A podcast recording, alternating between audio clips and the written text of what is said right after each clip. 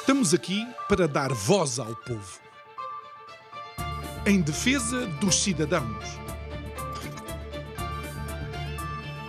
Pela dignidade humana.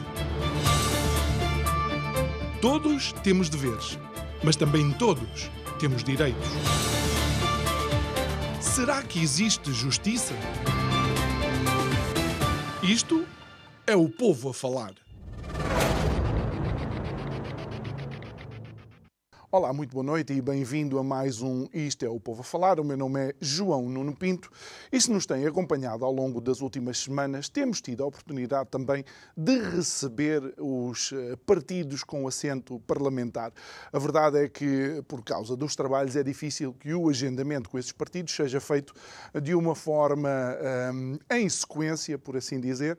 Daí que tenhamos que, de vez em quando, pintar, e com todo gosto, a nossa mesa com a presença desses partidos. E esta semana temos a possibilidade de eh, receber o Iniciativa Liberal e uh, representado por uma cara que, já sendo liberal, veio cá conversar connosco, falou de milhões e aviões, não sei se se recorda.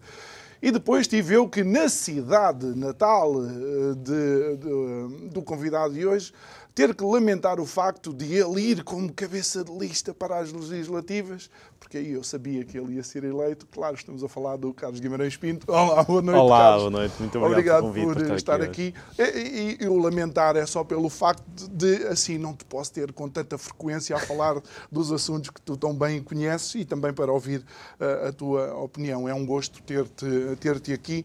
Um, e, e, começando vá já uh, numa fase uh, vá, pós uh, 2021 ou pós grupo parlamentar, qual é a análise que faz ao trabalho do Iniciativa uh, Liberal, uh, portanto, enquanto grupo parlamentar musculado que agora, que agora são, e se as metas principais que tinham para o ano passado foram atingidas? Muito bem. Olá, muito boa noite. Antes de mais, é um prazer, um prazer enorme voltar a estar aqui. Acho que já é a quarta ou a quinta vez. Provavelmente. ah, começou sim. online. Exatamente, ainda me lembro de fazer, de fazer uma online online e, de, e ter vindo aqui, enquanto Presidente do Partido ainda, uh, agradecer a oportunidade que me deram na altura, numa altura em que não muitas televisões me hum. davam a oportunidade de, de uhum. aparecer, portanto, hum, o meu agradecimento a, a toda a equipa e, e às pessoas que, que nos veem.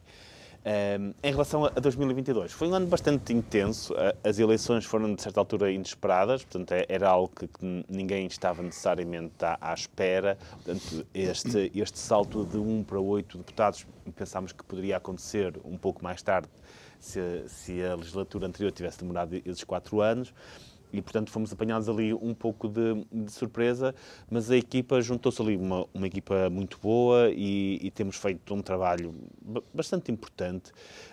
Um, temos ido a, a, várias coisas. Primeiro, na forma como fazemos oposição, eu acho que isso é reconhecido, uma oposição que é ao mesmo tempo assertiva, mas inteligente, ou seja, conseguimos ser agressivos, como eu acho que uma oposição deve ser, mas de uma forma inteligente e coerente, ou seja, é, aquilo que dizemos hoje, a forma como fazemos a oposição hoje, corresponde àquilo, àquilo que fazemos amanhã e, e tudo isto tem um, um, todo, um todo coerente com o partido ideológico que, que somos. Temos andado a, a, trabalhar em várias, em várias coisas, a última coisa é a moção de censura, temos um pacote de descomplicação que teve hum. possivelmente uma das grandes vitórias uh, nestes últimos tempos, que foi a questão das portagens, Exatamente. daquelas multas astronómicas por, por causa das, das portagens. Que Aqueles conseguimos... pórticos, não é? Que a pessoa a pessoa passa, passa não, é, não é a portagem normal, exatamente, exatamente. mas é aqueles portos. Das executos. Que, que, as pessoas passam por lá e depois têm que ir aos correios ou pagar não sei o que online, às vezes esquecem-se hum. que passam os três dias e depois nunca e depois mais as... se lembram e se tiverem uma morada diferente no livrete já só recebem a multa passado um ano e quando recebem, de repente uma portagem de um euro já passou a cento e tal euros. E quem tem o azar de não ser só uma portagem de uhum. um euro, ser 10, 20, 30 portagens de um euro, de repente chegava a uma situação em que tinha que, que hipotecar uhum. a casa para pagar Exatamente. umas dezenas de euros em portagens. Isso é uma situação definitivamente injusta, é algo para onde estávamos a olhar há muito tempo. Conseguimos desenvolver algo que fosse aprovado, que é muito difícil naquela casa nesta altura, um, e tendo sido aprovado, agora vai para trabalho de especialidade, é um assunto muito complexo, portanto ainda vai demorar algum tempo, uh, e eventualmente vai ser aprovado um texto uhum. final um, diferente daquele que foi aprovado, mas oh, Carlos, não isso é diferente. tão absurdo que chegou a ser notícia uh, em, em uh, meios de, comunicações, uh, de comunicação social estrangeiros. Estrangeiros, aliás, uma das minhas grandes satisfações com isto é que a aprovação da revogação desta lei foi notícia em Espanha e no Brasil. Havia muitos brasileiros que, que tinham esse tipo de, de, questões aqui e muitos espanhóis, por estar aqui junto à, à uhum. fronteira, tinham esse problema. Portanto, até foi notícia lá. É um problema que temos que resolver. E eu, eu disse isso na Assembleia da República. A iniciativa liberal tem muitos assuntos que são ideológicos, quando falamos, sei lá, da taxa única, na redução, na redução fiscal, do IVA, por aí fora, são assuntos ideológicos que nós sabemos à partida que muito dificilmente passarão naquela casa, mas depois há outros assuntos que, é, pá, que eu acho que nem deviam ser partidários. É, por acaso. Por acaso não, porque houve trabalho, mas, mas, mas fomos nós que nos que lembramos daquilo, uhum. mas acho que aquilo devia ser algo consensual a todas as bancadas. Tanto é assim que esta proposta não teve nenhum voto contra. Só, só o PS e o PSD é que se abstiveram, e, e abstendo-se deixaram uhum. que aquilo passasse.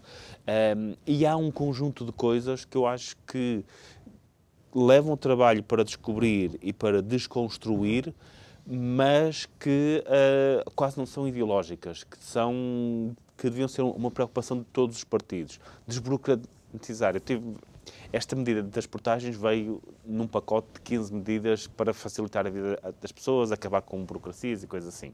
E, e, e deste pacote, felizmente passou o das portagens, que era o mais importante, e só passou mais um.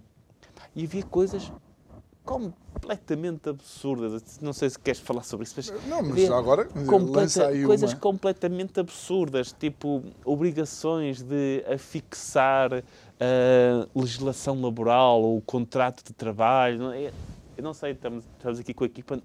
Não sei se alguém aqui na equipa sabe onde é que isso está fixado no vosso posto de trabalho. Eu espero que esteja fixado, porque, porque se a, a, a ACT estiver a ver isto e vier fiscalizar, pá, se, vai, não estiver, pendurem isso alguns. É. The Wall ninguém, of Shame. Ninguém quer saber. Aliás, eu perguntei isso, um dos episódios interessantes desse debate, foi, eu perguntei na Assembleia da República, o PCP fez um grande discurso pelas afixações destas, destas coisas, eu perguntei, ah, muito bem, um grande discurso, pronto, Sr. Deputado está aqui há mais tempo do que eu, diga-me, onde é que no seu posto de trabalho está, está isso afixado.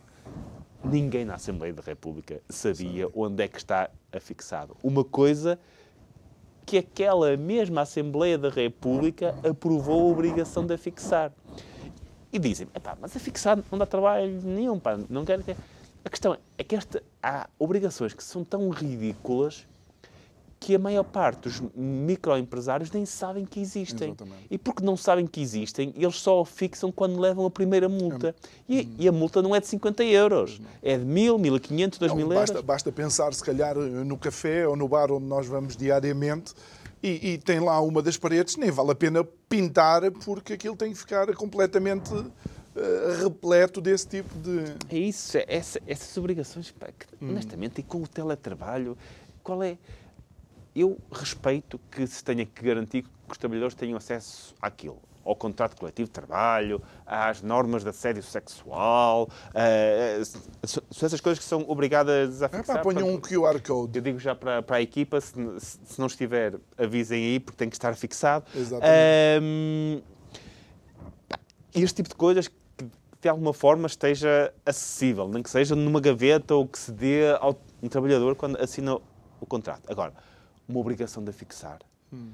com a respectiva multa. Não faz sentido nenhum. Mas há um, um conjunto de obrigações que nós apresentamos, é que, de facto, nós fomos à lei, fizemos um trabalho de ir à lei e procurar as coisas mais ridículas. Eu tenho a certeza, porque vi pela cara das pessoas, que a maior parte daqueles deputados nem sequer sabiam que aquelas obrigações existiam. Que se essas obrigações não existissem, eles não cairiam no ridículo de as propor. Só como já existem na lei, e se acha que é um grande atentado aos direitos dos trabalhadores a retirar aquilo, chumbaram.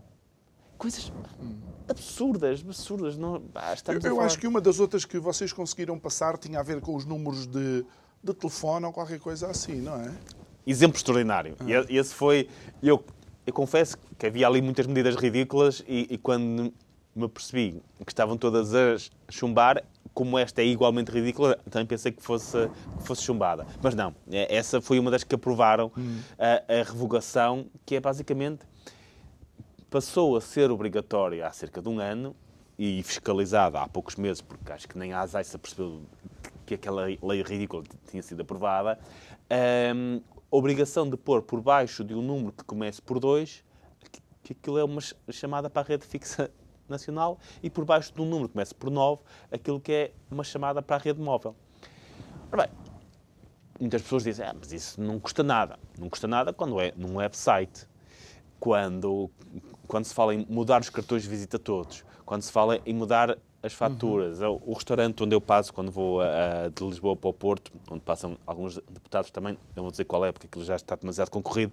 Eu, Qualquer o, dia o senhor, não, fazem lá um plenário. Não convém, não convém, e às vezes, e às vezes fico sem, sem as minhas sandes de leitão, portanto não convém, não convém dizer qual é, qual é o restaurante. Mas, mas isso é, é a especialidade, cuidado. É, pá, é extraordinário. Voltemos, voltemos. É extraordinário. O, o, senhor, o restaurante é extraordinário. Uh, e, e, o senhor veio-se veio -se queixar. Olha, mostrou a fatura e apontou é. para o número de telefone e depois o texto que estava em baixo. Sabe quanto é que isto me custou? Eu tenho que fazer uma atualização de software para cumprir esta obrigação. Uhum. E muitas empresas só o fizeram, mais uma vez, quando foram multadas. Quando a ASAI chegou lá e disse, olha, vocês a partir de agora têm que ter... Eh, e depois queremos salvar o planeta e, no entanto, metemos mais papel ou, ou tinta é ocupar o... Não, mas depois eh, ainda havia exemplos ridículos. Por exemplo, este, este copo, por acaso, não tem o número de telefone aqui da, da, da Curiacos, mas se tivesse o número de telefone, neste momento seria ilegal.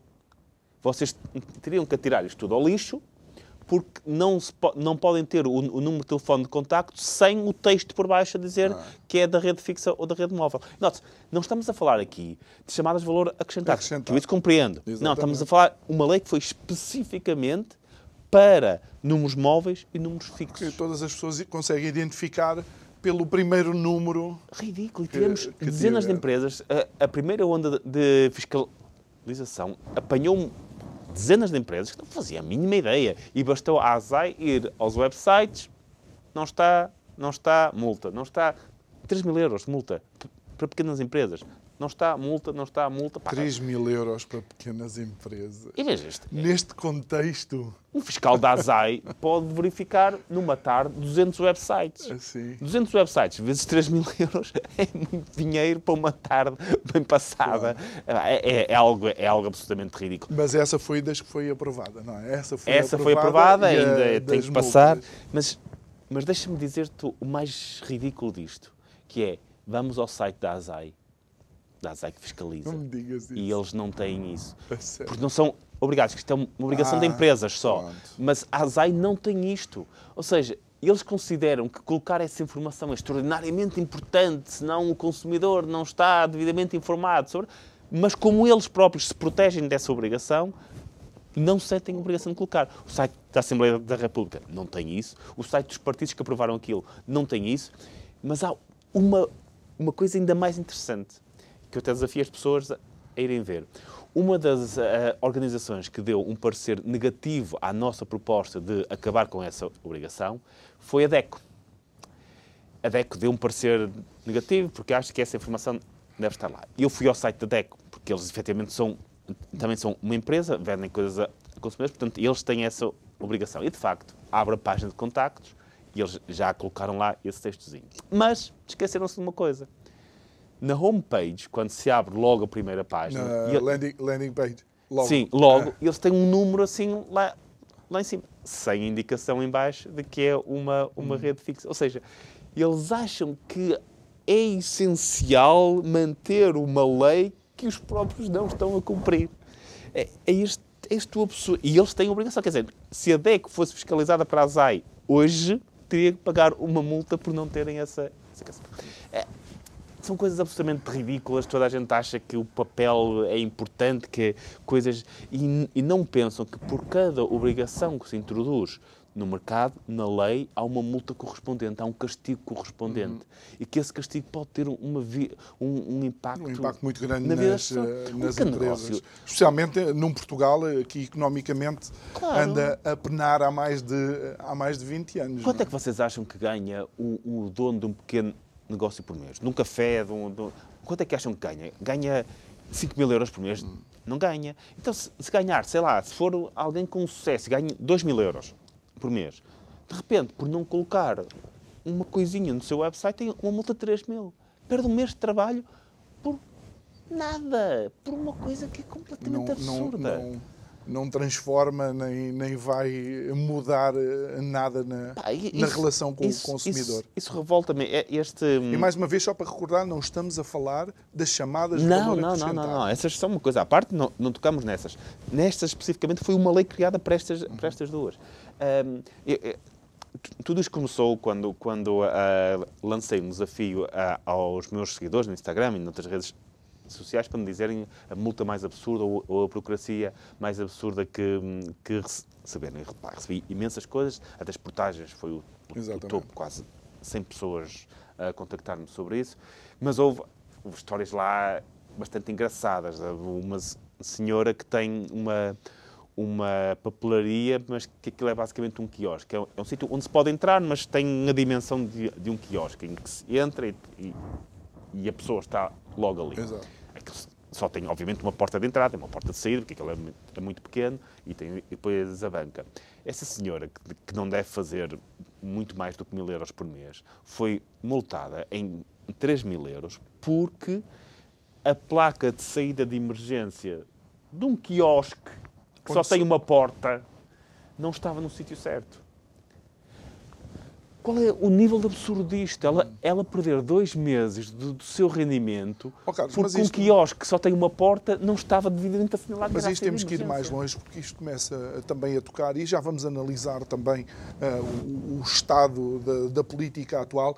Isto já começa a tocar também uh, naquilo que é, uh, um, de alguma forma, a postura daqueles que são uh, os nossos governantes, a postura daqueles que são os nossos representantes, a postura daqueles que fazem parte da estrutura uh, uh, do Estado, não é? Ou seja, quando nós vemos um trabalhador do Estado que vê esse quiosque, ele, ele até pode saber que aquilo não está correto, mas acha ou não entende o espírito da lei, aquilo tem que haver um espírito. De certeza que a lei, quando foi feita, se calhar foi feita para, para uma loja com 30, 20 pessoas, 10 pessoas, não para um quiosque onde se calhar eu entrava só metade. possivelmente, não é? possivelmente. É? Acho, mas isso, acho, acho que nós é dois não cabíamos lá dentro. Oh, oh, Carlos, mas isso é demonstrativo também das pessoas uh, que têm esse, esse poder e serem capazes de fazer isto. Quem é que pode dormir? Desculpa lá quem é que pode dormir descansado fazendo isto a um negócio desta dimensão? A questão é que não fazem a mínima ideia. E há, e há muitas pessoas, portanto, aquelas que, que só fizeram uma, uma, carreira política ou algo parecido, ou que, mesmo aquelas pessoas que não tendo só feito uma carreira política, a, a sua carreira anterior à política esteve muito distante daquilo que é a vida dos negócios, do, da vida real, ou estiveram na academia antes, passaram da academia para a política, ou, ou, ou tiveram numa direção geral e passaram para. para um, eram servidores públicos e passaram para, para a política, eh, que não têm a mínima ideia do peso. Escrevem ali uma lei que, que, tem uma multa de 3 mil euros e acham que, que, acham que aquilo é algo, é algo banal, não percebem o peso que aquilo acaba por ter na vida das pessoas. Há, há pessoas que, por multas, por coisas absolutamente irrelevantes, acabam por perder um negócio. negócio. Não, faz, não faz nenhum sentido. E depois obrigações que se calhar até podem ter feito sentido em 1975, que é a fixação do contrato coletivo de trabalho, numa altura em que não havia internet, em que estávamos num período de transição, se calhar nessa altura fazia hum. sentido. Que hoje não faz sentido nenhum. É só uma fábrica de multas. Ou outra coisa, sei lá, hoje toda a gente sabe que não se pode fumar dentro de edifícios, de, pronto. Um, mas ainda se dá grandes multas para quem não põe lá o sinal de, de proibido, proibido fumar, fumar, sendo que é proibido uh, em todo lado. E aquilo que nós propusemos, que foi rejeitado, é passar a ser obrigatório o sinal apenas onde é permitido fumar. Que é para dividir, ah, para mostrar às pessoas que aqui pode fumar. Porquê? Porque aquele sinal de proibido fumar, se não estiver no sítio certo, ou se, se, houver um casaco a cobrir aquilo no dia em que o fiscal da ASAI vai lá, mais uma multa de 2 milhares de euros. Cada obrigação vem com uma penalização. Se a obrigação for ridícula, a penalização é extraordinariamente injusta. E nós propusemos isso, que, que deixasse de ser obrigatório. Também, não é? Desproporcional. É, se fosse uma multa de 20 euros, ah, ok, não tens ali, olha, está, está o casaco em cima da, do sinal proibido de fumar, 20 euros. Tudo bem. 2, 3 mil euros. É, é, uhum. é completamente ridículo. E a própria obrigação, hoje, é ridículo porque dizem, ah, mas é proibido fumar e as pessoas têm que saber. Epá, também é proibido andar nu num, num restaurante e, e não, não, não, é obrigatório sinal. colocar cartaz a dizer é proibido andar nu. É, é dizer, hoje em dia, sendo algo tão enraizado, que já está enraizado, a necessidade desses, desses sinais expirou. É.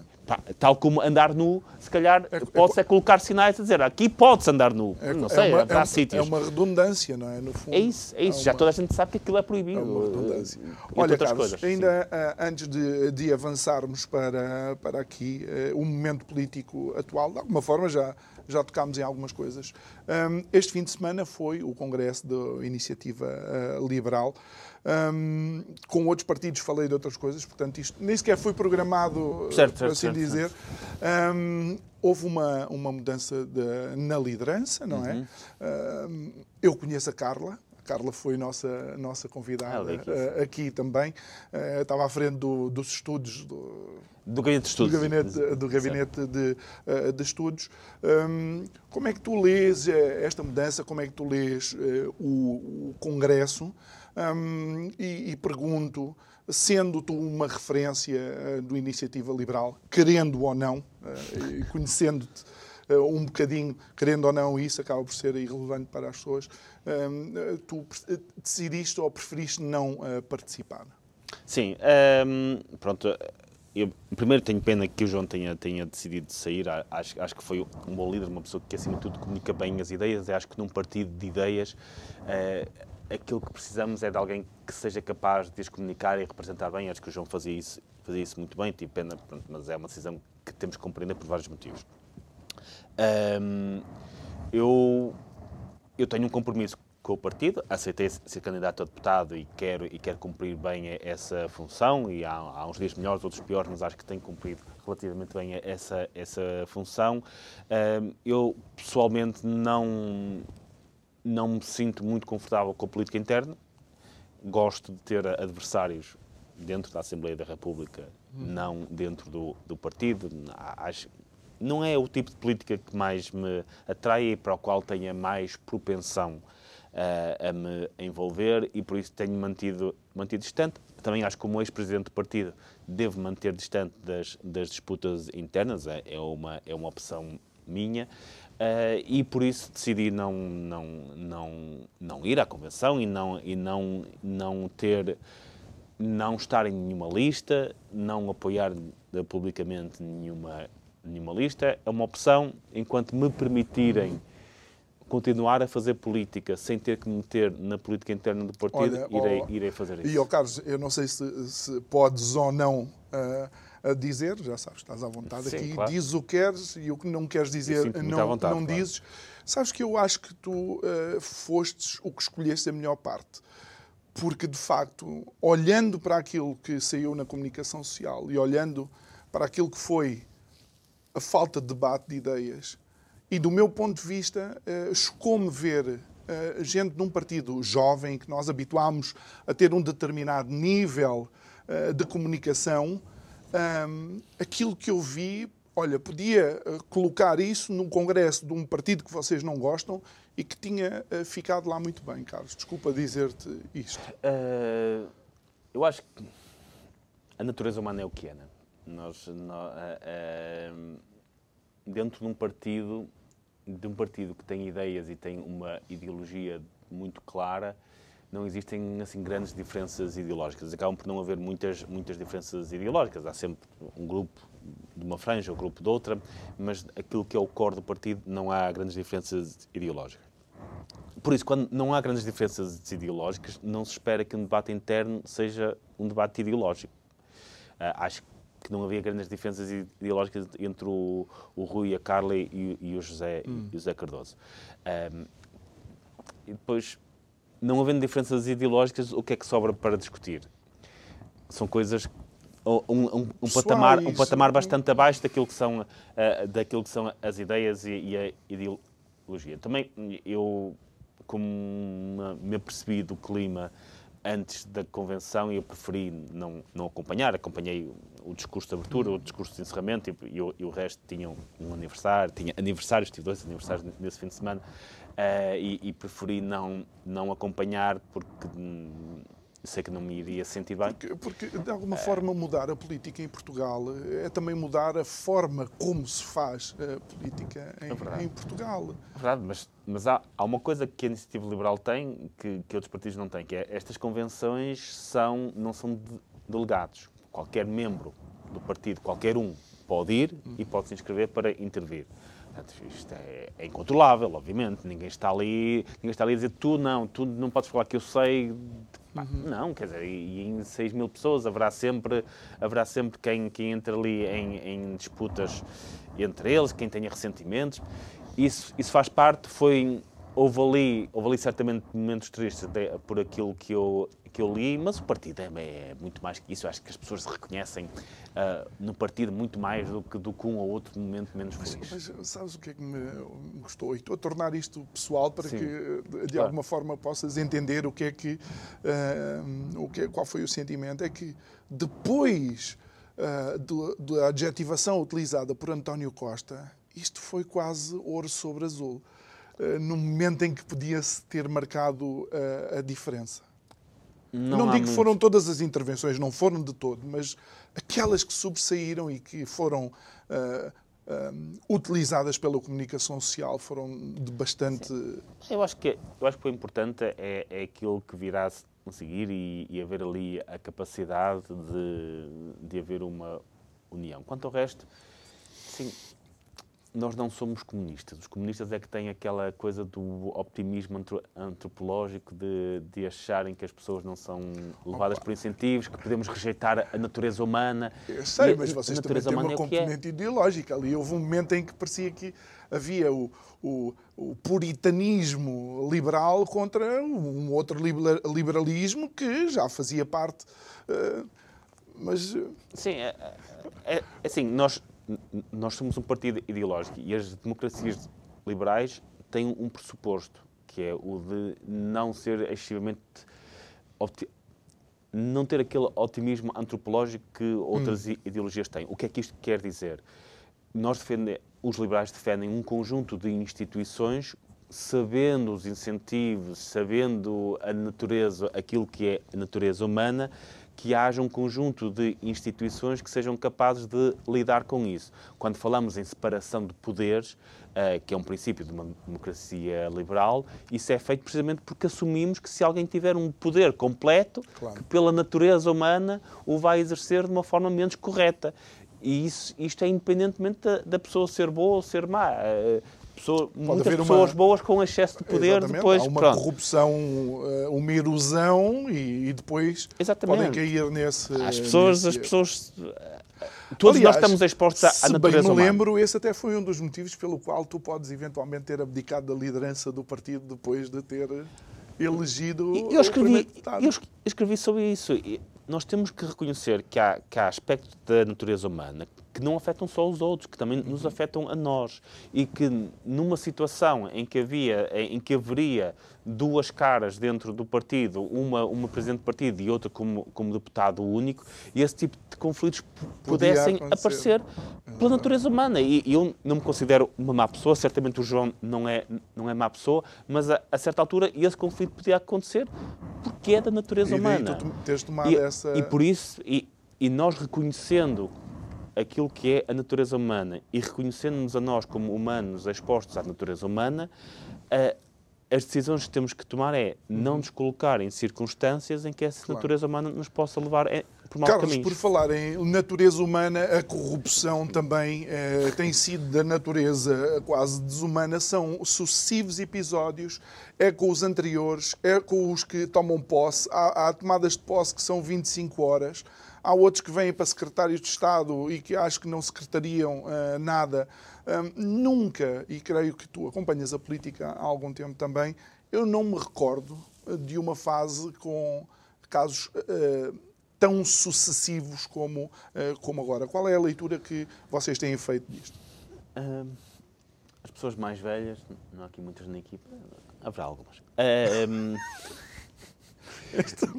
Tá, Estás com uma fixação eu, com a equipa eu, eu, hoje. Não, eu gosto muito da equipa. Eles, eu sei que eles, que eles adiaram o jantar por minha casa, portanto tenho, tenho uma simpatia muito particular por eles.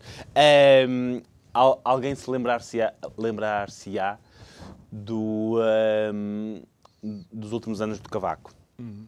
Eu lembro-me mal, porque ainda é bastante jovem nessa altura, uh, mas lembro da literatura que a partir de uma certa altura, quando já se tem um poder há muito tempo quando tem uma maioria absoluta, há uma tendência para o laxismo. Uhum. Ok? nós já mandamos isto tudo, não precisamos de, de, ter tanto escrutínio, o escrutínio próprio. É, lá está, a natureza humana. E eu acho que isso ocorreu desta forma, aqui, que foi, de repente, alguém estava no poder há muito tempo, desde 2015 até 2022, e eh, numa altura em que até se achava que o poder está no Clinton tem uma maioria absoluta. E que você, pá, nós mandamos isto tudo. Nós tivemos não sei quantos casos, o cabrita, não sei o que, os incêndios, e mesmo assim temos uma maioria absoluta. Portanto, claramente não precisamos ter grande cuidado. E não tem havido esse cuidado na, na nomeação de secretários de hum. Estado, ministros, e esse cuidado de verificar uh, de onde é que eles vieram, o que é que aconteceu, uh, por sentirem mesmo que tem, que tem poder absoluto e há, e há um certo laxismo, isso nota-se. Uhum. Nota-se um Sim, certo laxismo na forma como tratam. Hum. Uh, oposição, na forma como não se, não se importam tanto com aquilo que os outros têm a dizer. Uh, e isso vai tendo consequências e depois estes casos vão acontecer. Uh, agora, estamos é numa situação muito complicada, que é, nós temos um governo que se não fosse maioria absoluta, provavelmente estaria próximo de cair, mas temos um presidente que ainda há um ano fez cair um governo, uh, dissolveu a Assembleia da República a propósito da rejeição do, do Orçamento de Estado. Essa rejeição gerou uma maioria absoluta, portanto, não tem essa possibilidade de, de dissolver. Politicamente é muito complicado dissolver hum. outra vez um governo, precisamente quando não sente que é a altura para isso. Pois, mas, oh, oh Carlos, espera lá, isto, olhar para esta situação ver constantemente uh, membros do governo ou pessoas ligadas ao aparelho do PS e agora já alguns do PSD, inclusive, com estas situações, uh, onde inclusive as evidências são bastante, bastante, bastante fortes. E depois ficamos surpreendidos, e desculpa dizer isto, que já alguém aqui nesta mesa disse que a situação é tão dramática que qualquer dia pode acontecer uma catástrofe a nível pessoal. E hoje, Hoje houve alguém que foi detido por ameaças à integridade física do Presidente da República. É verdade. Uh, Entendes o que é que eu estou a dizer? Sim, Já viste? Nós temos, chegarmos a um nível de insatisfação. Nós temos pessoas que... absolutamente desesperadas. Claro, claro, claro, claro. Claro. Absolutamente desesperadas. E a crise irá continuar, certamente. E, e, nós não, não vemos. E, e como é que se resolve? Com um questionário. O que é que. São, são peças de propaganda. É, eu, eu, eu vim, vim para aqui da, de uma audição precisamente com, com a ministra que lançou este, este questionário e só falei com ela sobre isso. Que é, há um conjunto de 36 perguntas que a primeira coisa que nos vem à cabeça delas serem tão básicas é só agora é que vão fazer? Quer dizer, antes não faziam estas perguntas tão hum. óbvias? Porquê, porquê é que não faziam estas perguntas? Quer dizer, vão ter um ministro eu, quando fazia recrutamento, quando trabalhava no, no, setor privado e fazia entrevistas a, a, candidatos, fazia coisas bem mais profundas do que aquilo. Portanto, e, e era para analistas. Imagino para ministro, aquelas 36 e mais algumas já, já deveriam ter sido feitas antes. É, é isto um bocadinho, o PS é um bocadinho isto. Há um escândalo qualquer eles introduzem um mecanismo qualquer hum. ou para dizer que estão a fazer alguma coisa para resolver aquilo, quando não é essa questão. A questão não é fazer alguma coisa daqui para a frente, é porque é que isto que é tão básico não era feito mas, antes. Mas, mas porquê que tu, tu, olhas para o Primeiro-Ministro António Costa a falar nas jornadas parlamentares do PS e, e diz com toda a pompa a partir de agora vamos ser mais exigentes, ou seja, como se o que estivesse a acontecer não acontecesse no reinado dele. É isso, exatamente. É. Isso é como um ladrão ser apanhado a assaltar uma loja, o polícia vir ter, vir ter com ele e, e, o ladrão dizer, ah não, eu vou escrever um código de conduta que me vai impedir no futuro de, de assaltar lojas. Não, é essa a questão. É que, a questão é que acabaste de assaltar uma loja. É, é, essa, é essa a questão. Mas o governo tem estas fugas, como tem uma máquina de comunicação brutal. É verdade, se há uma coisa que o PS é extraordinariamente bom, se eles fossem tão bons a governar como são a, a, gerir a opinião pública e a comunicar, Portugal já estava ao nível da Suíça por esta altura. Eles são muito bons a criar narrativas, a gerir percepções, a comunicar em geral e conseguem dar a volta a todas estas situações. Acho que nenhum governo resistiria a tudo aquilo pelo, pelo que o PS passou no, no nestas último ano. Últimas, eh, nestas últimas semanas. E já viste a, eh, a dimensão, inclusive, é dos ministros que estão envolvidos eventualmente nestas. Aliás, uh, Pedro Nuno Santos, que era apontado uh, eventualmente até como sucessor de António Costa, e agora o interessante é que, passado alguns dias, começa a aparecer histórias também sobre Medina. pois, acho que, de certa forma, uma, há uma grande capacidade de oposição ao PS dentro do próprio PS. E é uma oposição que tem acesso à informação privilegiada, portanto acaba por ser uma oposição bastante forte hum. e perigosa para, para o próprio, o próprio mas, PS. Olha, mas, mas, não é quero estender demasiado nestas, nestas considerações. Mas, mas é aqui onde muitas pessoas claro. apontam, mas é aqui onde muitas pessoas apontam para os clientelismos que existem, inclusive é dentro dos partidos. Claro. Ou seja, dentro dos próprios partidos existem fações que têm clientes e, e, dentro do partido depois vão disputando, por assim dizer, essa, essa primazia. Uh, a minha questão é, por exemplo, em relação ao meio milhão da Alexandra Reis, uh, oh Carlos, onde é que tu estavas? Tu que conheces o dossiê TAP, como é que aquilo, como é que aquilo passa uh, e não é escrutinado, ou não foi, ou não conseguiste descobrir? Não, como é que é o mecanismo?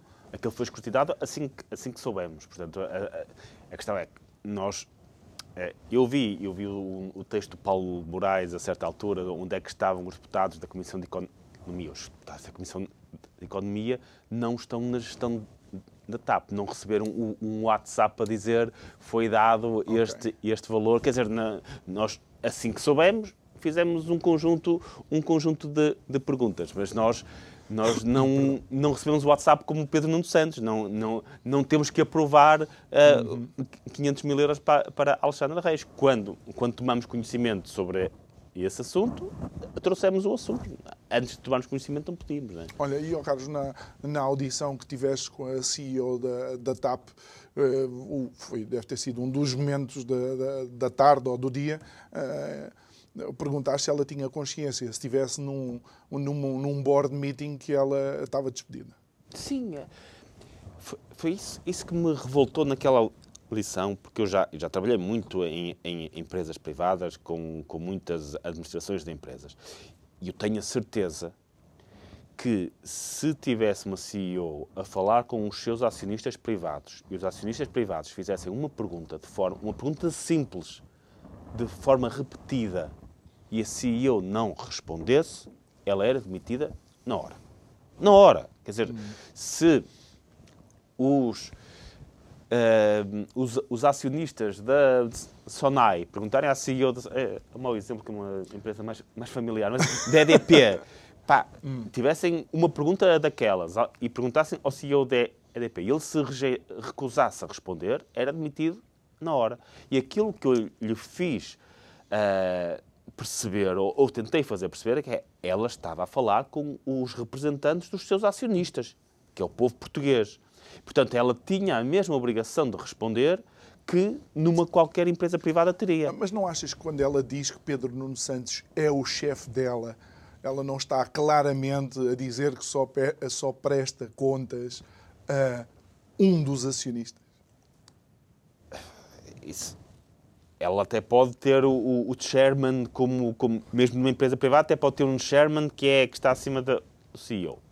Mas os acionistas são os acionistas. E são todos os acionistas. Eu acho que ela nunca faria aquilo numa empresa privada. Ela faz porque sabe que está numa empresa muito específica onde os acionistas até podem não a querer ali e ela continuar ali porque há alguém no meio que é precisamente o governo que pode decidir contra aquilo que, que é a vontade dos acionistas, que somos e, nós. E tudo isto, e, e, para terminar aqui o, o, TAP, tudo isto faz com que eventualmente até o valor de mercado da TAP uh, deixa, não é? Numa fase em que aquilo que seria o ideal era vender, mas por um, um bom preço. Sim, é, é, é, o custo de termos uma empresa pública, porque uma empresa pública terá sempre um tipo de escrutínio diferente, uh, que não é só financeiro, mas político. E, e, e, também digo isto: se a TAP fosse uma empresa privada, provavelmente estes 500 mil euros quase nem seriam uma questão. Os acionistas hum. olham para o final, tivemos 100 milhões de lucro. Se, como é que chegaram lá, não importa. Mas isto é uma empresa pública, ou seja, há dinheiro dos contribuintes ali e é dinheiro de contribuintes que, na esmagadora maioria, ganha muito menos do que 500 mil euros por ano e que têm o direito a ficar chateados quando é atribuída uma indenização daquele tipo. Nem sei se, foi, se foste tu que mencionaste eh, que eh, a administração, quando a empresa era privada, ganhava menos do que agora quando a empresa pública. Sim, mas, mas mesmo como privado houve indemnizações desta dimensão, portanto, pronto, uh, nem, é, nem é por aí. A questão é que quando há uma empresa pública, o escrutínio é diferente, porque há um conjunto de questões morais, que é eu, como contribuinte que ganha mil euros por mês, não posso aceitar moralmente que haja alguém que receba 500 mil euros de indenização com o meu dinheiro que não tenha direito a isso. Isto é, e, e, e, passa a ser uma questão política e moral.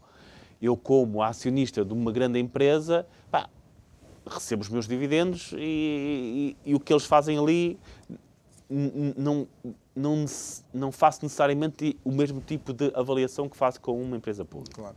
Olha, eh, de facto, devido à inflação, o, o Estado vai conseguir assambarcar muito dinheiro, ou seja, o Estado vai ter de facto os cofres uh, cheios. Às custas do sofrimento de facto das, das, pessoas não é e do stress financeiro das famílias e das empresas mas seria de esperar algum retorno ou seja o Estado está preocupado em taxar os lucros excessivos das empresas e como é que uh, o cidadão vai beneficiar dos lucros excessivos do Estado? Então, é um dos contributos que, que eu acho que a Iniciativa Liberal tem dado, e, e nesta parte eu acho que tem trazido ali, é, é alguma capacidade de conhecimento, de antecipação das coisas.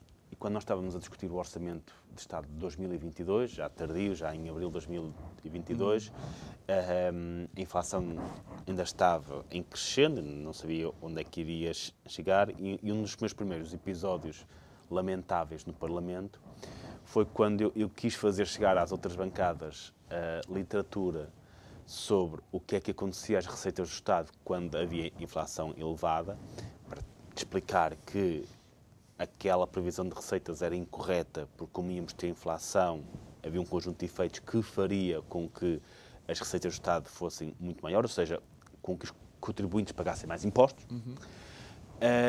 Um, e na altura o, o, o, Presidente da Assembleia da República disse ah, mas a Assembleia da República não é uma escola, não precisamos de, de, distribuir isto. E veio-se revelar muito necessário, porque eu não acredito que o Ministro das Finanças não soubesse isso, porque ele, ele conhece tão bem a literatura como eu, certamente. Um, e eu, na altura, até apontei para um valor à volta de 2,5 mil milhões de euros a mais de receitas que iriam receber. Isso foi muito contestado pelo governo. E veio-se a provar que eu até estava a ser conservador, uhum. porque foram quase 4 mil milhões a mais que o Estado recebeu.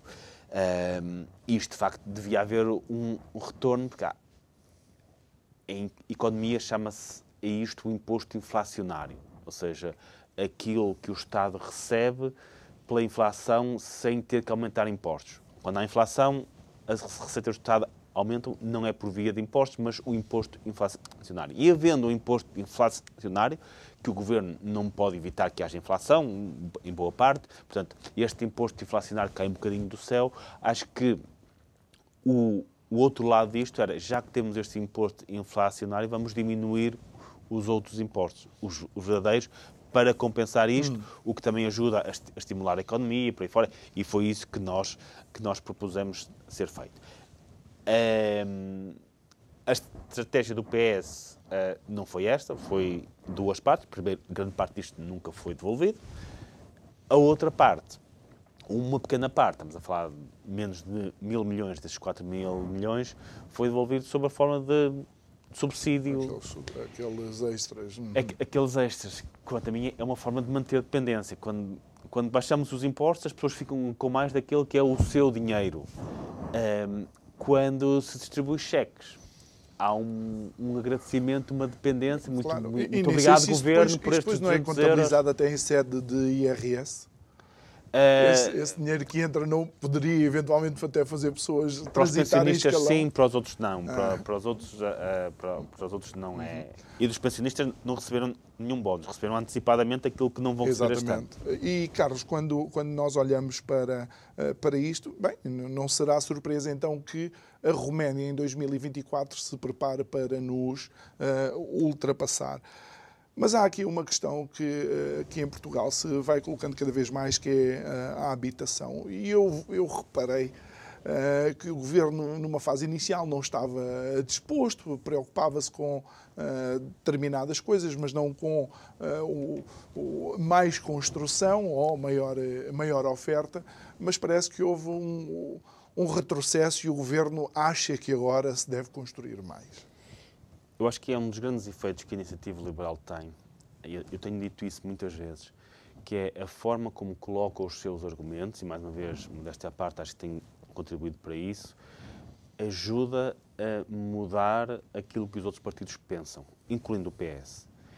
E toda esta discussão em torno da habitação, até agora, até a iniciativa liberal entrar no jogo, era muito baseada no como é que vamos limitar a procura, uh, impedir o alojamento local, proibir hum. o alojamento local, proibir estrangeiros de comprar, de comprar. Uh, proibir não sei o quê, segundas casas, uh, aumentar impostos para não haver não sei o quê.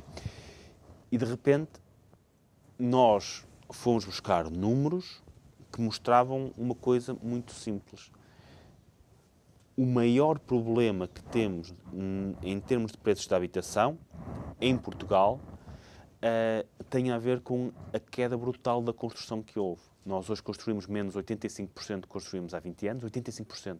Nós, uh, na última bolha, nós estamos numa bolha imobiliária agora, uh, tivemos outra bolha, os, mais velhos lembrar-se-ão, ali por volta da adesão ao euro, um pouco antes da adesão ao euro, em que os preços reais estavam aos mesmos que estavam agora. Mas nessa altura, em reação ao aumento do preço das casas, uhum nós construímos mais de 100 mil casas por ano.